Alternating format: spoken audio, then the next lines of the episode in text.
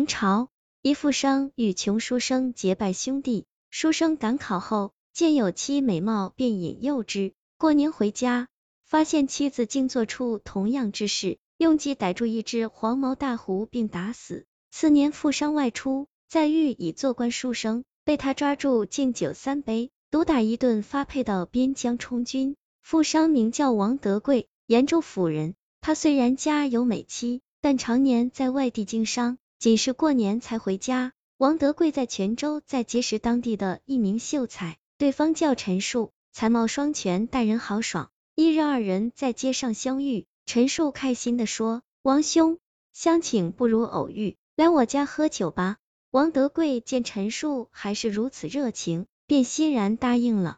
陈树带王德贵回到家中，便叫妻子李春兰出来拜见。此女长得貌美风韵。王德贵见了人家，忍不住心生欢喜，偷偷喜欢上了对方。此后，王德贵经常买酒菜到陈树家吃喝，还不时救济陈树一些钱粮。陈树家穷，得了王德贵的恩惠，感激不尽，两人便熟络起来。王德贵提出与陈树结拜为义兄弟，那李春兰也叫王德贵做大哥。不久，陈树离家赴考。临走时，叮嘱王德贵多多照顾自己的妻子。陈树前脚刚走，王德贵便借送米为由来到陈家，见到李春兰在房里刺绣，便假装心事重重，让李春兰陪自己喝闷酒。两人在厅中喝到天黑，王德贵竟出语轻佻，称喜欢李春兰，两人眉来眼去，竟暧昧起来，一起入房行了苟且之事。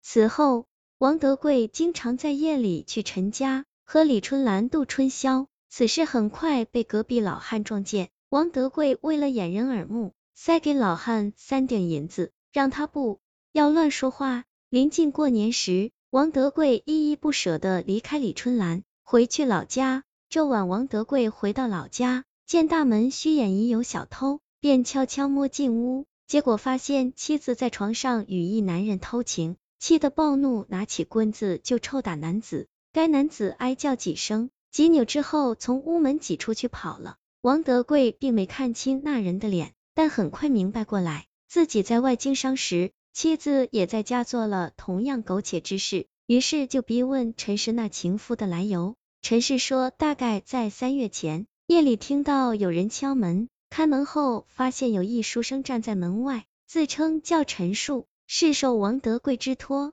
从泉州过来送些银子给陈氏补贴家用，那陈树文质彬彬，岂不成诗？在王家住了数日，便俘获了陈氏芳心，于是两人便开始了私下偷情之事。王德贵知道对方叫陈树后，心底一惊，暗暗骂道：“陈树，你这泼皮！我偷你女人，你也跑来我家偷我妻子，简直不知廉耻！”王德贵自知理亏在先，便没有多责怪妻子。自个到客房埋头睡去了。王德贵在家住了几天，便对陈氏谎称自己这次出门要两年才回，请他洁身自爱，别再与其他汉子偷情，不然下次定要休妻。陈氏点头答应了。王德贵假意出走，夜里悄悄摸黑回家，躲在院子的干草堆里，想看看妻子是否老实。结果那狐狸又翻墙进来，变成男子模样。金屋与陈氏苟且，这次王德贵终于见到狐狸的正脸，知道他并非陈树，气怒起来，便叫来七八个人，堵住门窗，一下把狐狸抓了起来。众人把那狐妖打了一顿。王德贵问他：“你这畜生，屡次勾引我妻子，看我不打死你！”那狐龇牙道：“王德贵，你自己不老实，偷地妻一事，还怕别人不知道吗？”陈氏听完，气不打一处来，硬要狐妖说清楚。王德贵见他人乱说，忙抡起大棍，把狐妖打得皮开肉绽。那狐奄奄一息，咒骂：“你会有报应的！”头一歪，便死了。次年，王德贵到扬州经商，在渡头等船时，有一艘官船靠岸，船中走下一个身穿官服的大人，对方一见王德贵，便下言过来。王德贵抬头一看。见是昔日义弟陈树，此时的陈树已是科举高中当上了大官。王德贵见陈树还是以往般热情，料想对方不知道自己与他妻子偷情之事，便跟着陈数来到官船上吃宴叙酒。陈数给王德贵敬下三杯酒，说道：“第一杯敬我俩结交之情，第二杯敬王兄救济之情，第三杯敬你我从此恩断义绝之情。”陈树喝完酒，脸色忽变，叫来一伙官差，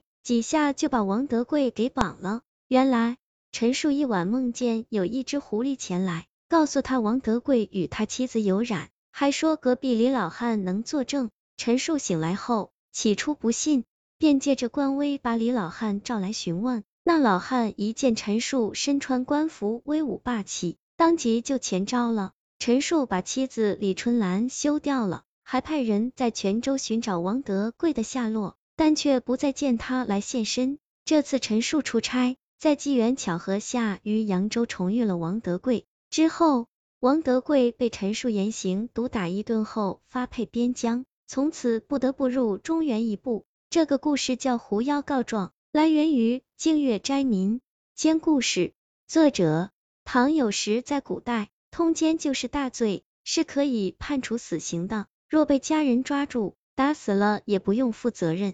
这王德贵自己不讲道义，引诱朋友之妻，以为无人知之。谁料那狐妖有推散之能，竟然在家乡同样引诱了他的妻子。这狐妖也不是个好东西，按理说被打死也活该，但他很不甘心被犯有同样罪行的人打死，因此托梦给做了官的陈述，重罚了富商，也算为自己报了仇。故事也告诉我们，要想人不知，除非己莫为，坏事只要做了，就早晚会被人知道的。